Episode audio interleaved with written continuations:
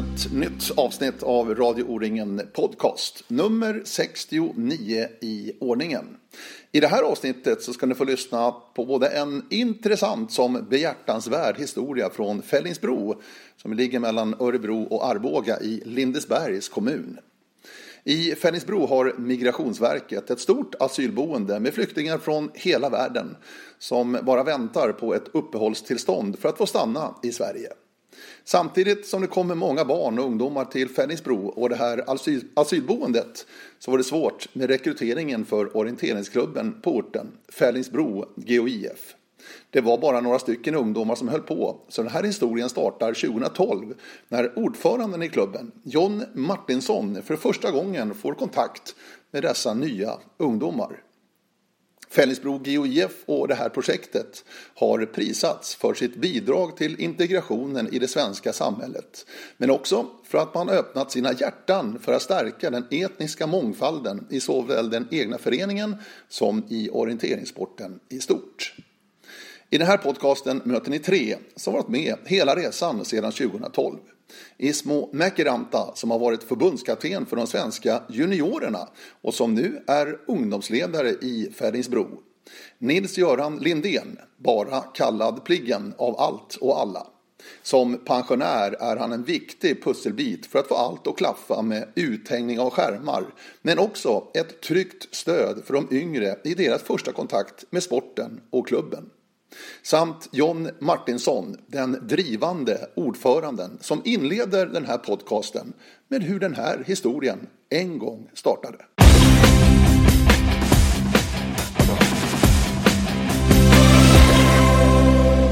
2012 hade vi ju nästan inga ungdomar alls. Hade två. Det var Mäkirantas döttrar som sprang. Och vi hade en eftermiddag med skolan, fritids där. Ja. Och då visste vi inte vad kommer och vad kommer inte. Det kom 24 stycken. Vi hade inte en aning från början. Men vi genomförde det och så vart det sommarlov och så vart det höst och så hade vi upptakt och då kom det 12. Därav två invandrarbarn. Och sen rullade vi vintern och sen på våren 2013 då, då hade vi kommit på att under vintern så kom det ju fler sådana här invandrarbarn. Och det innebar ju att då måste man titta kartor, material och alltihopa där. Och då sökte vi ju pengar genom Idrottslyftet på Orienteringsförbundet. Och eh, lyckas så bra så att vi fick ju till och med Skogsportens gynnares stipendium det året. Och då när vi hade upptäckt i april, då var det 38. Och sen har det rullat på hela tiden egentligen. Och eh, det har ju varit ja, 60-40 till de inhemska barnens fördel. Men idag står vi på 50-50. Vi har 63 barn idag. Du sa att det var egentligen bara Ismos döttrar då. Det var, det var tunt med den normala påfyllningen så att säga. Ja, vi var ju vägskälet. Ska vi sluta och lägga ner det här eller ska vi försöka satsa? Och vi gjorde det högra vägvalet och idag ångrar vi oss inte. Sen hade vi ju tur att få Ismo och hans fru som jobbar i skolan. De blev vart våra rekryterare.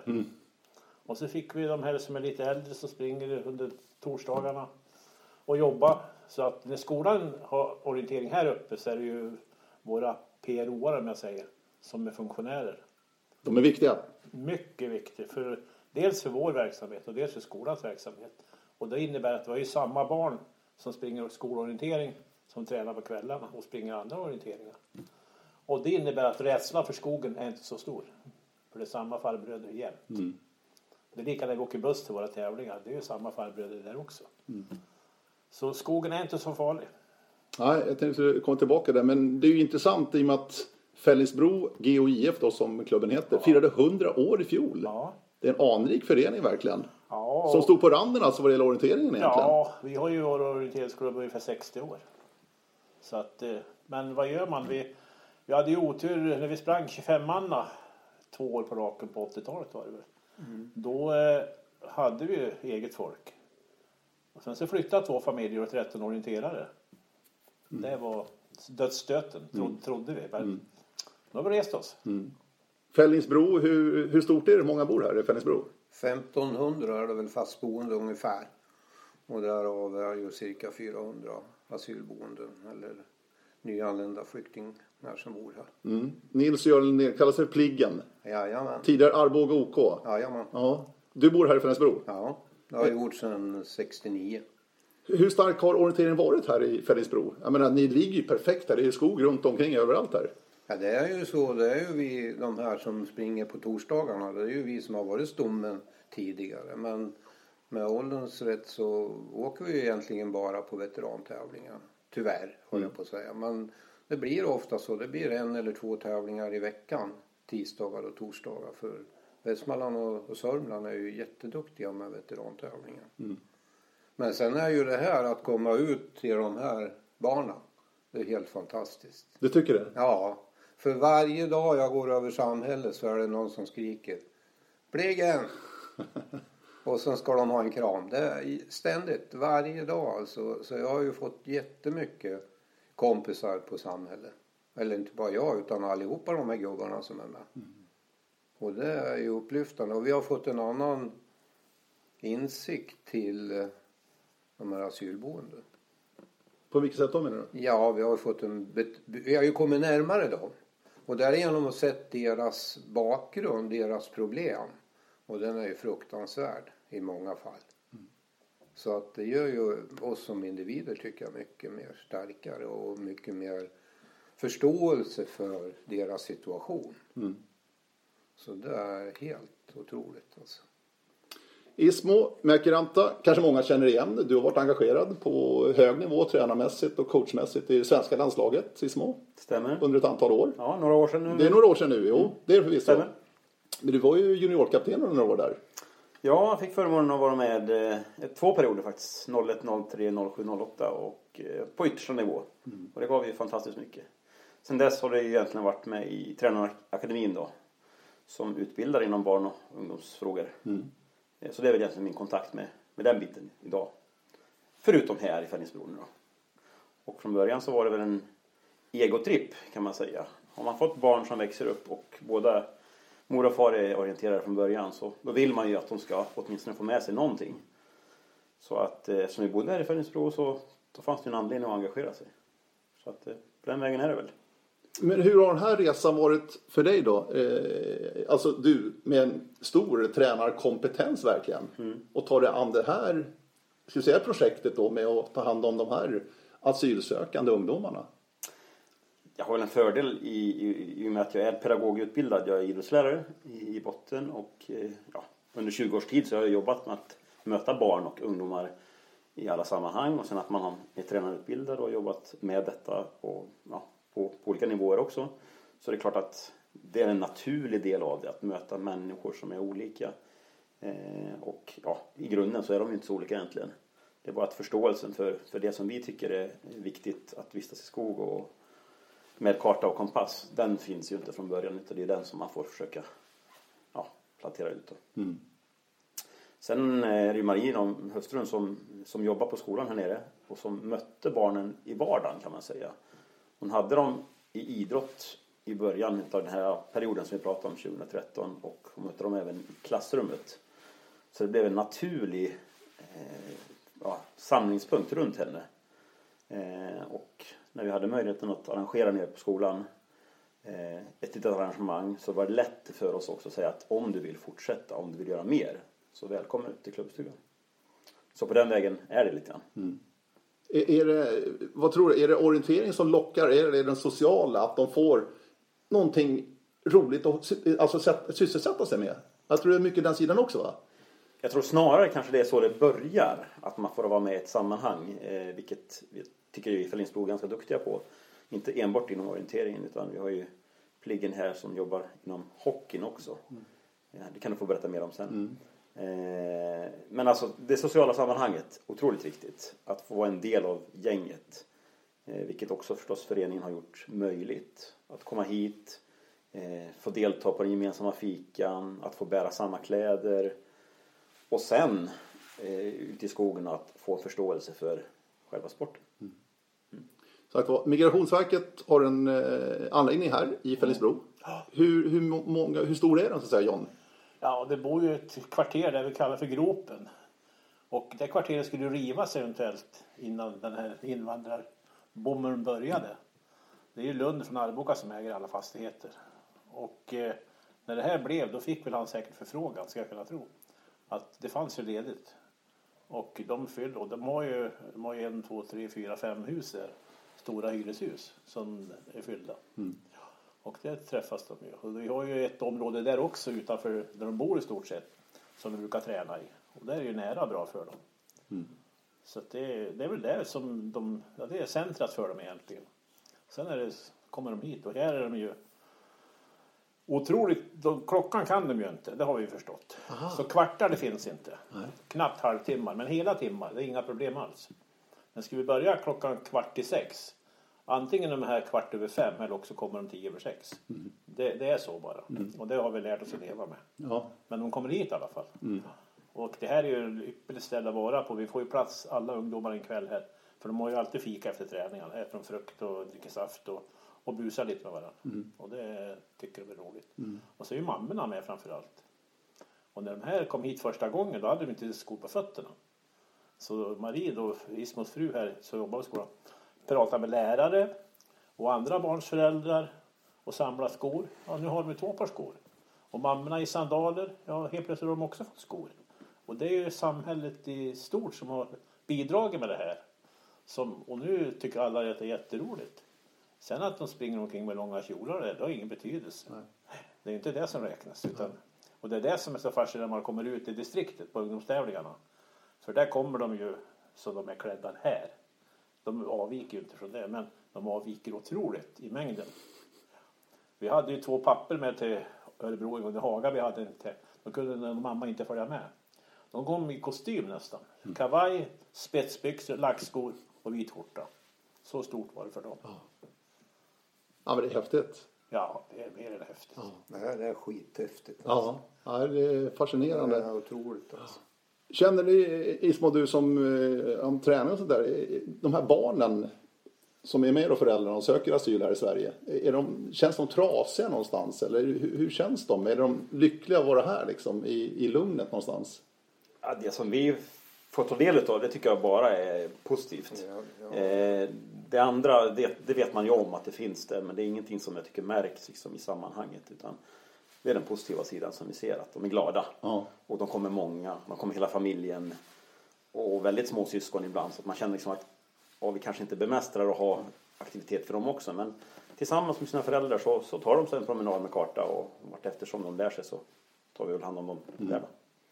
Ha- eh, Åld, åldersspannet sådär, sätter ni åldersgränser egentligen? nej. Vi har ju, de äldsta nu de är väl 12 år. Ja, så dina, din flicka och även, de har väl två som är 14, 15. Sen går de ner till 5-6 år. Där är spannen. Den största kadern unga det är nog vid 8-10 år. Har vi nog de flesta just nu. Det är ganska ungt ändå. Det är väldigt ungt. Ja. Och har man tur nu, om alla bollar rullar dit vi vill att det ska rulla, så kan man ju behålla de här rätt så många år till de blir självgående liksom. Och det är en tanke med det här. Det är bara att hoppas att de får stanna kvar för när de får, får uppehållstillstånd där, då får de flytta härifrån. Ja, då flyttar de till någon annanstans. Det är inte säkert de fortsätter med det här. Men vi har lett in dem på en väg i alla fall. Men de kommer, det kommer nya dagar på som skulle gå samma väg som de andra har gjort. Så att det, nej, det är jättebra. Jag tänker eh, lära ut orientering, alltså pedagogiken någonstans för dig Ismo och ni som hjälper till också. Är det på något annorlunda sätt? Jag tänker språkbarriärer och sådana saker. Självklart finns det, finns det de utmaningarna hela tiden. Men eh, det är som, som John säger att, att de som har varit med och kommer tillbaks de har också möjlighet att ta sig an de som är nya eller småsyskon. Och, och på den vägen är det. Eh, vi träffas ju en gång i veckan och de som har kommit lite längre, kanske inte så många av våra asylbarn, de tränar ytterligare ett pass i veckan fast på en annan plats då. Eh, så att vi har väl någon sorts tanke om progression. Mm. Språket, nej men jag tycker att barn lär sig språk ganska fort i skolan. Så att det är inget hinder. Utan det är väl snarare liksom att få dem att förstå vad, vad det här med överföring från terräng till karta och tvärtom som vad det handlar om. Då. Eh, Men det, det, möter vi utmaningar bland våra inhemska också. Så att, Men kartan är ju universell som tur är. Absolut. så är det. Så det, det är ju tacksamt. En gång i veckan. Så som det ser ut just nu och det är ju det är en ledarfråga förstås att få tiden räcka till. Eh, Men vi ses på torsdagar här i klubbstugan. Det är idag alltså. Om vi hade sagt att det var fortfarande säsong. Ja. Men vi valde att avsluta förra veckan. Ja. Det tänker jag också. Vintern, sommarlovet är ju så här tydliga. Vintern är ju ett break orienteringsmässigt, i alla fall tävlingsmässigt, även om vi håller igång och rör på oss Då kanske. tränar vi inne. Då tränar ni inne? Ja, var 14 dag. Okej. Söndagar mellan halv två och tre. Då lär de sig att hantera pinnen och stämpla, gå till start, hur man gör man går till start och det. Så håller de på med memory, ritar egna kartor och allt sånt där. Så har vi nattorientering inne. Det är värre än 10 milare. ja, det var så fascinerande. Vi körde i fjol i vinter. Vad gjorde ni då? Ja, då hade de byggt upp hallen då som ett landskap. Och så hade de ritat kartor åt varandra böt med varandra. Och sen sprang de på tid. Ja, det var... Marie sa det att titta hur det ser ut när vi tittar in där. Det var precis som myller i skogen med lampor, ficklampor överallt. De ville aldrig gå hem. Det var så fantastiskt roligt.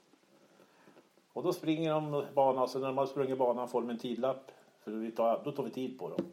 Och sen vill de ut på en ny bana, utmana varandra fram och tillbaka. Jag var på nästan två timmar. Ja, men det, var- det var så skojigt. Och det var fascinerande. Vi som har varit på 10 mil vet hur det ser ut i skogen på natten. Och det här var precis exakt en kopia fast i miniatyr. Ja, Det är ju ett sätt för oss att hålla ihop gänget förstås under vintern. Eh, när det inte är då på den nivån vi pratar om. Vi pratar fortfarande om en, en, en, grön-vit nivå, alltså i den här åldern. Och det handlar om att lära dem. Så att för oss är det viktigt att hålla ihop gänget från när vi nu slutar slutet på september, början på oktober fram tills vi börjar. Så att ses kontinuerligt, leka, ha roligt tillsammans och försöka få in lite orienteringsmoment. Det är väl den ambitionen vi har just nu. Jag upplever det också som att en ventil för där de har hemma är ju fruktansvärt kanske. De kanske ska åka hem eller åka tillbaka till sitt land eller vad det nu kan vara så har de det jobbigt och de bor ju väldigt spartanskt. Det är ju inga, inga höjda lägenheter eller där de bor utan det är ju så att det här, ja, jag tror det är en otroligt viktig ventil för de här, både för barn och föräldrar. Från vilka, vad, vad pratar vi om för nationaliteter som är här, som ni har hos er? Vad kommer de från i världen, de här flyktingarna? Oj. Ja, men alltså, ge lite exempel. Sju, sju språk skulle jag tippa. Ja, det var, jag kan tänka mig det. Men vad är det för, vad har de för bakgrund? Syrien, Irak, eh, Afghanistan. en, Afga, Afghanistan, Pakistan, eh, Eritrea. Sen har vi alla ryssar som finns här då. Från eh, Tjetjenien, Ja. Dagestan Ja. och vad de nu heter, alla de här länderna. Så att det är ju många, det är jättemånga olika nationaliteter som är här. Och, och det är klart att de har ju skitjobbet när de, och de får komma hit upp och träffa och framförallt mammorna kommer ju ut i en annan värld. Och de kanske är vana vid. Vad jag förstår så är de inte vana vid det här att komma hit upp. För jag tänker också, alltså, flera av de här kanske aldrig har sett en skog till exempel. Att bara ta sig ut i en skog. Säkert så. Jag har inte någon föreställning riktigt hur det ser ut. Nej, men jag tänker Somalia, Mogadishu, där, där är det nästan bara sand. Alltså, det finns ju ingen skog. Nej, titta på Till exempel. syrierna. Ja, Irak. det, det bara en sån sak. Nej, och det tror jag kanske vi mm, här i Sverige har någon bild av. Liksom att, att det stora hindret är att man inte kan vara i skogen för det är farligt. Eh, och det är klart att jag, jag tror det försvinner ganska snabbt när de ser det. Att här är inget konstigt att vara. Och de leker ju i omgivningarna också så att det, det, det tycker jag inte alls är märkligt. Nej, men det, det är också ett... eh, integrationsbiten är ju jätteviktig här för att jag menar Martin sa ju det att det var många svenska barn med. Och så är vi då alla ledare som pratar svenska och föräldrarna som kommer hit har ju kanske det stora problemet egentligen språkmässigt. Men de lär sig ju något ord varje gång de kommer hit. Pos, mycket positivt. Och, och jag ser ju idag barnen de pratar ju svenska med sina föräldrar som har varit här några år. Så att det, det är ju de lär sig ju mycket av det här. Mm. Jag nämnde tidigare här att, att jag tycker vi har lyckats väldigt väl i Färjestad. Det är kanske är en tillfällighet utifrån att man har en hög koncentration här. Men det är en liten ort. Eh, jag tycker vi är duktiga i skolan att ta hand om dem så att de integreras. Eh, Jag tycker vi är duktiga i barn och ungdomsidrotten i Färjestad, den vi har, att ta hand om dem. Så att det finns en sysselsättning. Eh, Och, och det tar ju inte emot. Det, vi fyller ju lätt liksom. Eh, Jag tänker på, på, på skridskoåkningen som inte har med orientering att göra men Eh, Vi är ett gäng pensionärer som går hit upp varje måndag och åker skridskor med asylbarnen. Och då kan du, ju- kan du tänka dig när de kommer hit, de här från Syrien som aldrig har sett en isbana.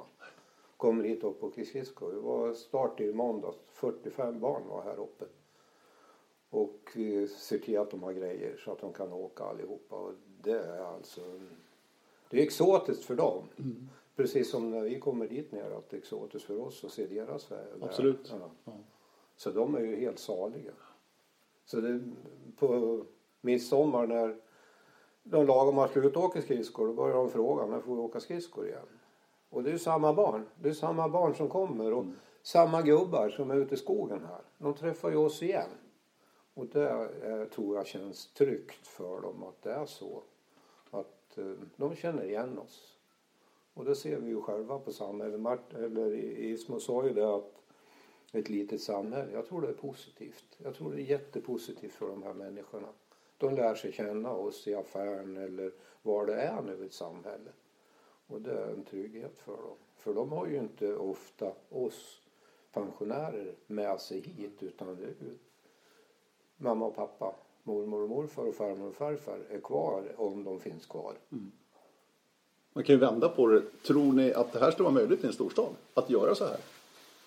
Ja, det måste jag väl tro på att det, det ska gå att göra, absolut. Men eh, Nog är det lättare med de förutsättningar jag har. Det är nära till allt. Tryggheten som du är inne på, den är ju oerhört viktig den här tryggheten tror jag. För de här, speciellt de här barnen. Oj, oj, oj. ja, jag tror det är många saker som sammanfaller i, i, utifrån vårt perspektiv. Just eh, det lilla eh, snittet av samhälle, skolans roll, eh, personerna som är i skolan och möter dem, samma i föreningslivet.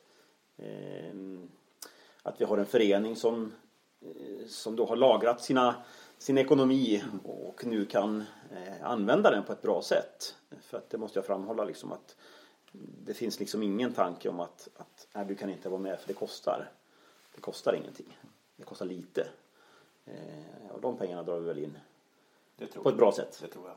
Det är ju ofta första frågan. Går de hit eller hit? Så för första frågan, vad kostar det? Kostar det inget? Nej, det kostar inget. Då, ja, då öppnar vi ju dörren för dem direkt. För det är ju deras stora problem, det är ju ekonomin. Så att, eh, och då kunna sysselsätta dem, det är ju helt fantastiskt roligt. Du var inne på ekonomin John, till att börja med att sök pengar då via eh, Idrottslyftet. Idrottslyftet, precis. Hur är det med kommunen, Lindesbergs kommun? Har de uppmärksammat det här och, och hjälper er också på något sätt eller? Nej, du hör inte? Nej, okej. Nej, det är så att eh, vi... För ni gör en insats tycker jag. Ja, det tycker vi också att vi gör. Vi är jag vill ju ha mer pengar av kommunen. Och speciellt nu när de fick så mycket integrationspengar. Men vi är inte ensamma som vill ha pengar. Men eh, jag tycker då att eh, man lägger det kanske på lite fel ställen. Men det får vi leva med. Jag vet ju hur man hanterar dem där. Så att, men vi har ju fått med oss hela näringslivet i Fenriksbro som finns på de här ungdomarna. Det var den första frågan jag ställde till alla företag när vi började med det här. Vill ni vara med och stötta vår satsning på ungdoms och idrottsorienteringen?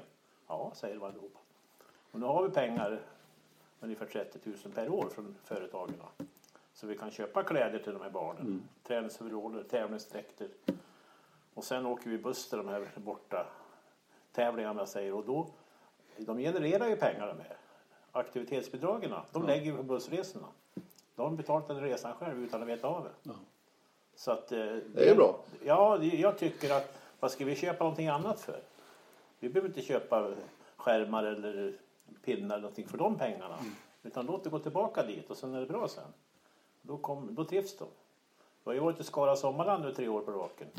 Det är en grej som inte många slår. Första året vi var där var vi tredje största föreningen. Med 84, 84 stycken. det var så? Ja. Två bussar går här från halv sex på morgonen. Ja, häftigt. Hemma sex på kvällen. Och då följer mamma och pappa med. Småsyskon, barnvagnar, mat, ryggsäckar. Alla ungar som vill få följa med. Och det funkar bra? Perfekt. Helt, helt fantastiskt. När, man, när de sitter där på gräsmattan vid det där vattenbadet där och äter lunch. De är ju en 40-tal.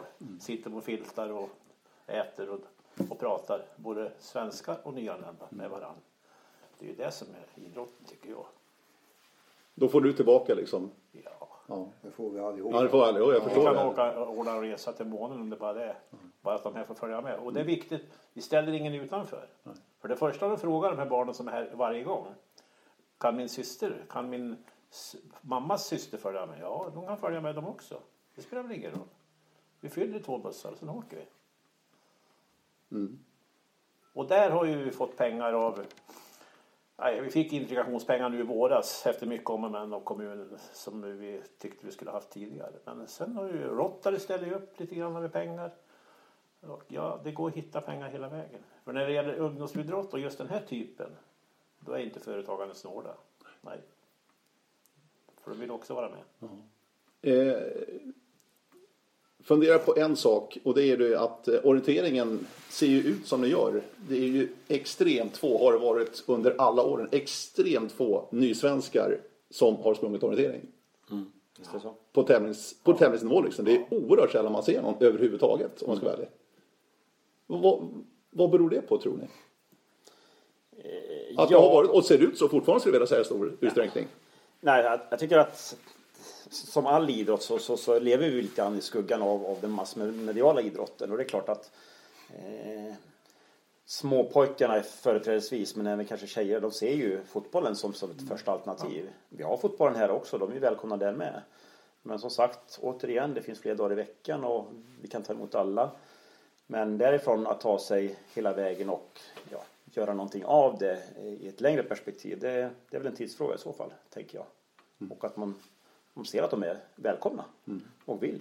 För fotbollen är ett bra exempel. Om vi tittar på det svenska U21-landslaget i fotboll till exempel på, på pojksidan, killsidan då. Det är ju knappt en enda, det är ju alltså andra och tredje generationens eh, invandrare kan man säga. Som är laget i dagens läge. Fotbollen har ju varit väldigt duktiga där. Absolut. Men den är lättare kanske. Men det här är individuell idrott också. Tror du skillnad där också? Kontra individuell kontra lagidrotten? Ja, jag tror att det är enklare att komma in i lagidrotten. Då kan man vara lite sämre än någon annan. Det gör ingenting. Du kan spela högerback eller vänsterytter. Ja, men du kan bli petad också. Jo då, då man kan vi bänknöta. Ja. Men här måste man kanske prestera på ett annat sätt när man är individuell så här. Om man nu vill längre. Annars så följer man med i skaran bara. Så. Det blir man inte i Fällingsbro. Man blir inte petad. För Nej, där, här, här i all lagidrott så är det kanske den som ligger i lägst nivå är den viktigaste spelaren vi har för att fylla laget. Och här är ju många som gör bort sig. Att man tittar bara på de här som är duktiga och inte de här. För det är de här vi måste försöka motivera att fortsätta idrotta. Det spelar ingen roll vilken idrott vi pratar om utan det är ju de som behöver ha stöttning för att komma framåt och inte lägga av. För vi är så otroligt behov av, av eh, de här som inte är så bra. Återigen kanske enklare i ett, ett mindre sammanhang, i ett mindre samhälle. Jag tror det också. Att låta dem växa. Och sen får de ta det väg, Ja. vägvalet själva om de känner att Och det måste, det måste man se upp. Hockeyn har jätteproblem här. Det går inte att spela med ett rent Fällingsbrolag utan idag är det Arboga Fällingsbro för att få ihop lag. Och det är lite tråkigt att det blir så. Men, och det har att göra med att de här som inte känner sig tillräckligt bra de, och kanske lite hårt i, i, mot varandra. I, inte från ledarhåll utan sinsemellan. Vi vet ju att barn kan vara ganska grymma mot varandra. Och det är negativt och det är ett, en ledarfråga tycker jag. Att se till att de här får den stöttning de behöver för att komma framåt. men vad, vad tror ni på sikt då? Eh, Kommer det att bli fler med icke-svenska namn som även springer orientering? Om vi säger så då. Ja, det måste det ju bli. Ja, men med tanke på den påfyllnad som är nu med asylsökande. Ja, och det 170 000 måste- det nästan förra det året bara som kom till Sverige. Det är extremt mycket folk. Det är, klart, 170 det, 000. är klart, det är klart att det måste bli lite nysvenskar som kommer in i orienteringen. Det är ju självklart. Fast det kanske inte blir så många men det är klart att det kommer. Ja, det, det känner jag också. Det borde ju komma. Ja, Ja, alltså märker, för de kan ju bli, alla kan ju springa. Ja. Sen är det bara att läsa, läsa karta och kompass. Men jag tror också att på sikt någonting. Men sen är det ju att kunna ta hand om varandra på, på ett sätt som är värdigt då för de här som kommer. För kan du inte kartan första gången du kommer till många ställen, då får man inte vara med. Det är som Pliggen säger. De blir där borta hela tiden. Du får springa, leka din lilla dunge. De andra kan springa stora skogen. Men det gäller att orka lyfta med dem. Det, det är jätteviktigt. För det- är som de här som kommer hit, de som kom första gången här, de går runt Elusspår och är jätteglada för det. De har varit med i alla fall. Äter sitt äpple eller banan och så går de hem. Kommer det nästa gång igen. Om några gånger då får de gå en annan slinga. Så blir det mycket ro roligare, lite svårare. Men de fixar det. Och sen de här, får stöttning av mamma eller de här gubbarna som är. Nej, men det är, det, är, det är en klassisk fråga egentligen. Det, är det här med orientering. Det är en komplex eh, aktivitet att genomföra. Någonstans där man möter det kanske första gången som om man inte är inför i sporten, det är i skolan. Och, och att vara idrottslärare och ha den kompetensen, det är klart det är guld om man jämför med sina kollegor som, Absolut. som då tycker att det är ett väldigt stort projekt. Och det är väl någonstans där vi får kliva in eh, som förening. Att se till att det blir ett bra arrangemang i skolan så att man har chans att attrahera fler. Eh, någon annan lösning ser jag inte. Nej. Och där är ju, vi har ju en jättebra kontakt med idrottslärarna här nere. Och de vet ju att vi finns. Det är ju bara att ringa så får de ju hjälp med sina banor och tidtagning. De får som en, en riktig tävling med pinne och hela köret. Och då börjar det, kan, det är jätteviktigt att det är så. Att de ser hur det fungerar i hela den här vägen. Och de kan diskutera vilka tider de har där och där. Och, och där, för gör de det själva så blir det ju lite grann som du säger Isma, lite ja, jobbigt utan det blir ju att hänga ut lite skärmar här och där med stiftklämmor. Ja, jag kan vara mer frank än så och säga det blir skitdåligt. Ja. För en del. Ja, så det. och, och, då, då tror jag inte vi lyckas Nej, att lyfta fram den här nej, gruppen. nej. Utan det måste till liksom lite klass runt Och arrangemanget. för oss är det ju inget mera jobb att göra det egentligen. Och framförallt kanske få en karta där banan är inritad. Och, och då är vi ju väldigt generösa med att skolan får kartor här. Jag gillar det här också, dupliken som personifierar de, de, den äldre skaran och de här yngre. De här generationsmötena är ju fantastiska tycker jag. När man får till det och det fungerar så är det ju optimalt med din erfarenhet och din kompetens. Ja, men så är det ju. Ja, Och det, det känner jag. Jag har ju några som har flyttat här fortfarande. Och det, det är så jäkla roligt att prata med dem för då säger de så här, hur är det med? Ja, det är jättebra, men det var mycket bättre i Fällingsbro. Och det känns ju jäkligt bra för då har vi ju gjort någonting som har varit bra för dem.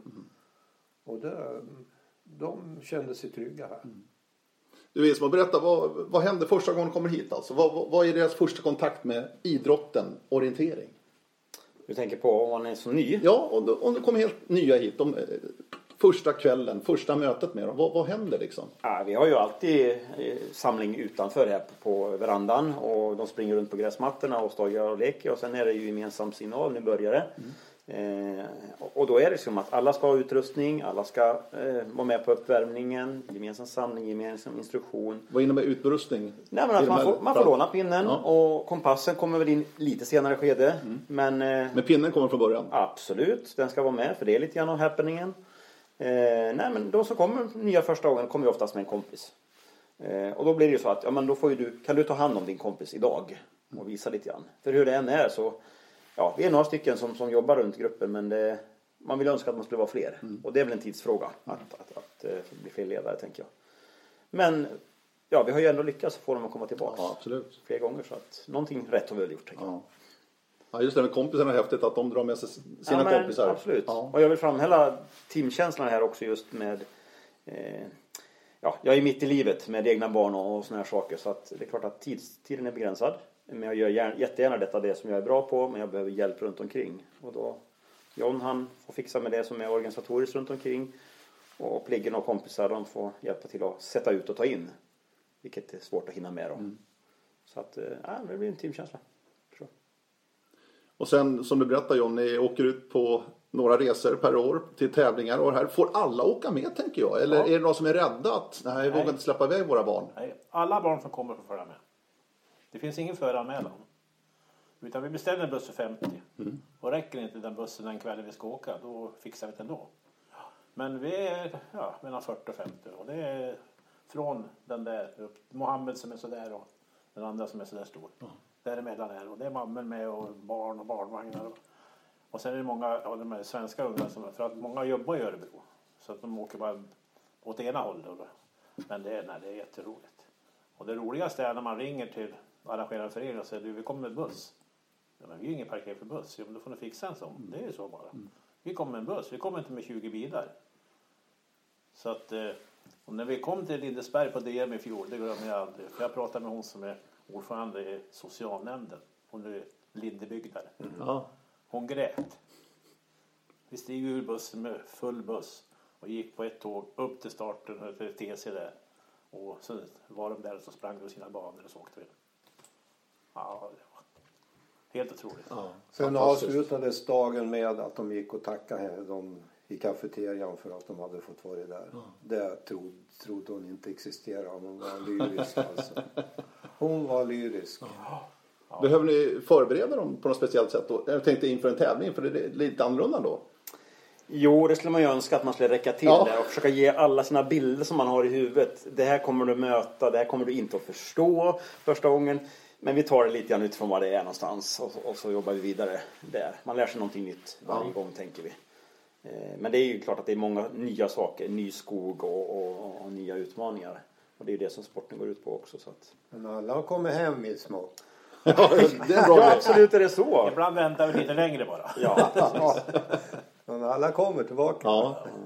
Ja, vi hade ju en avslutning i Onnaboda för två år sedan. Fyrklövern också. Och då får de ju hamburgare. Och då visste vi att det fanns ju muslimer med.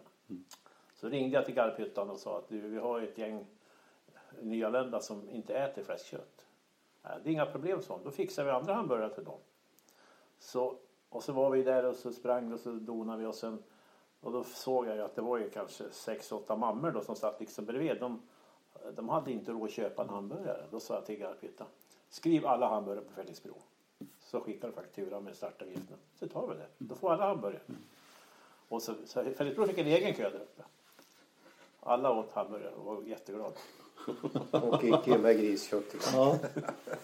Ja, Det var det som väckte mig lite grann. För jag såg Fällingsbro, eh, ni var med på Fyrklövern också då, Ja. i Örebro. Ja, Borta i Markaskogen. Ja. Det var då jag tänkte, oj det här är häftigt. För då såg jag ett par tjejer där med slöja till exempel. Absolut. Som eh, var med. Och då tänkte jag, det här, jag kände igen projektet, det visste jag. Men det var jätteintressant här verkligen. Att prata om också. Men eh, hur, hur ser ni på framtiden då? Alltså Migrationsverket har kvar anläggningen här. Kommer det bli påfyllnad?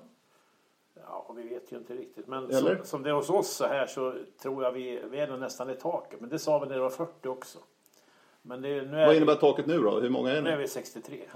Men det är ju så att eh, ledarbiten räcker liksom inte riktigt till. Nu har vi ju delat torsdagskvällar i två grupper.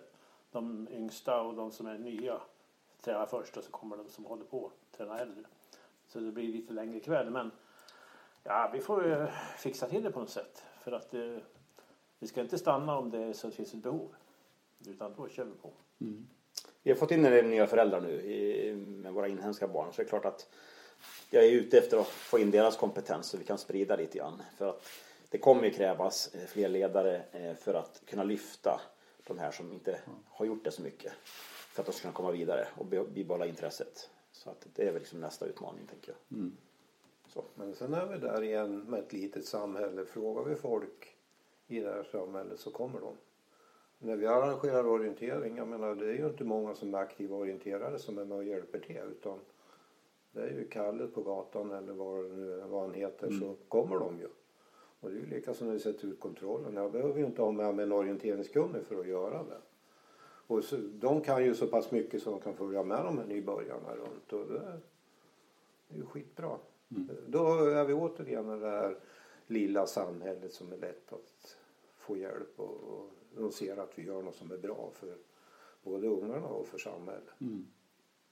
Du berättade ju 2012 någonstans, då drog ni igång det här. Och de som menar första, många flyttar härifrån förstår jag utav de här eh, asylsökande då. Men Ja, är några kvar fortfarande i verksamheten? Oj ja. Ja, det är. Oj, ja. Ja, ja så jag tror hälften av de här ungarna som är nyanlända ligger kvar. ja det är så. Sen har vi fyllt på med den nya. Så det, är, jo, det är jättebra. Det finns eh, och det är kanske fler, men ingen har slutat sådär. Det, för vi börjar väl så alla runt omkring. De är storklubbarna. kommer aldrig att gå. Jo, det går om man vill. För de hade provat i Örebro, vid Kåfum och Hagaby och lite så här, men de fick inte ut dem i skogen. Fick de inte från asfalten. Men alltså det går. Det måste kunna gå. Och det, så nu är de mer mer förvånad att vi har lyckats komma dit vi är. För nu finns vi ju på deras tävlingar med jämna mellanrum när det passar. När det ligger något sånär inom rimlig avstånd.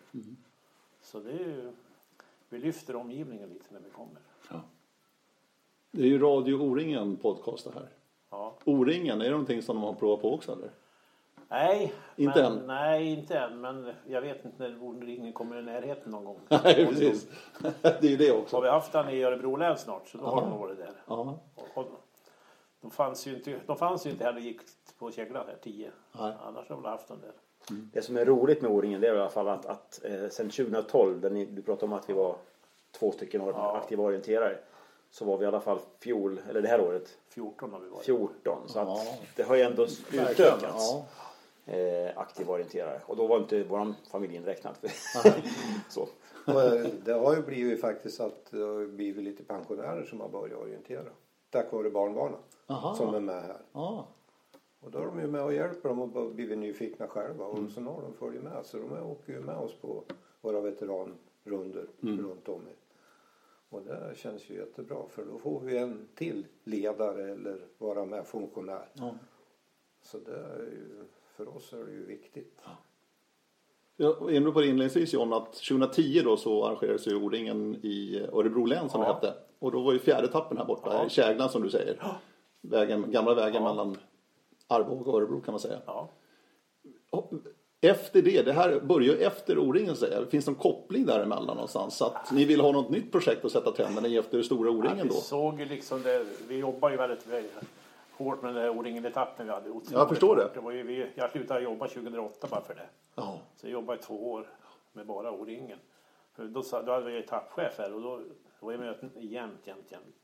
Och eh, utifrån det så vi fick ju liksom inga fler egna orienterare utav O-ringen. Då. Och då, vi tjänade någon krona på det. Och pengar ska man vara rädd om. Det gäller att förvalta det man har. Så vi hade ju, ja mycket, men vi hade pengar i alla fall. Så vi kunde börja. Men sen när vi började med det här. Så nu söker man ju pengar. Ja, Jag söker pengar hela tiden. För att kunna få det här att gå runt. För det kostar ju också. Varje unge kostar ju ungefär 2000 kronor. Och utrusta med pinne och kompass och kläder. Och de pengarna får vi ingenstans. Utan det, får vi, det är företagen här som bidrar med del. Men annars får vi leta själva. Och skicka en faktura till kommunen, det lönar inte. För det kommer bara tillbaka.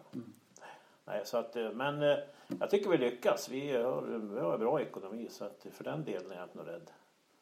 Så vi, vi kommer att överleva det här. Det vet jag. 14 stycken sa ni i somras då på O-ringen Ja. från Fellingsbro. Vad, hur, hur ser framtiden ut? Vad, vad känner ni inför de kommande åren här? Ja, jag tror ju att eh, kan vi bibehålla de här som är idag, de antalet.